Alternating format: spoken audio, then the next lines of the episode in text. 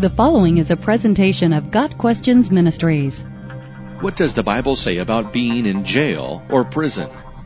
There are two types of people in jail or prison those who are wrongfully accused and victimized by an unjust system, and those who are guilty and whose punishment is just according to the system of the law they've broken.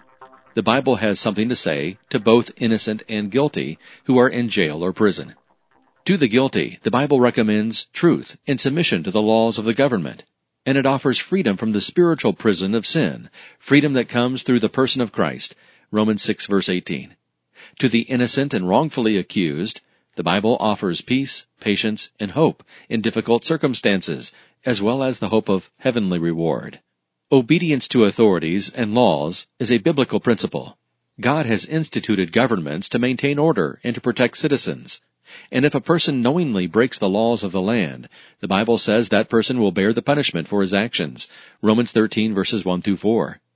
If going to jail or prison is the appropriate punishment for what a person has done, according to the laws of his nation, the Bible does not excuse that person or seek to free him.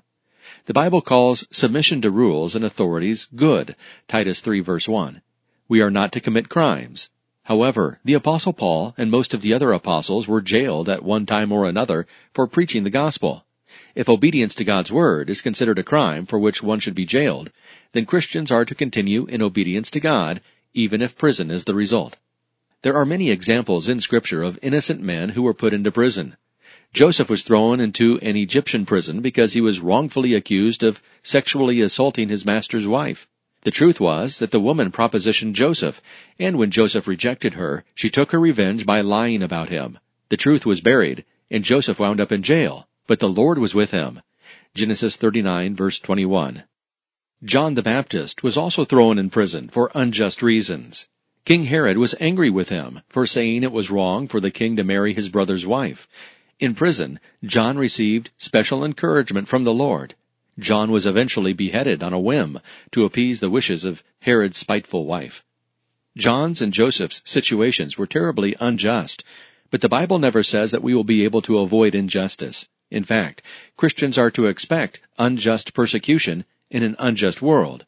Dear friends, do not be surprised at the fiery ordeal that has come upon you to test you as though something strange were happening to you. 1 Peter 4 verse 12. We will face trials of many kinds and should rejoice when we see them. James 1 verse 2. The Bible does not promise freedom from struggle or from injustice in this world. However, in the world to come, there will be perfect justice. Until that time, God promises to set us free, spiritually and emotionally.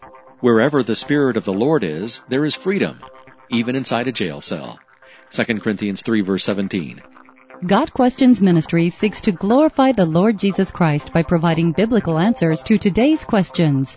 Online at GotQuestions.org.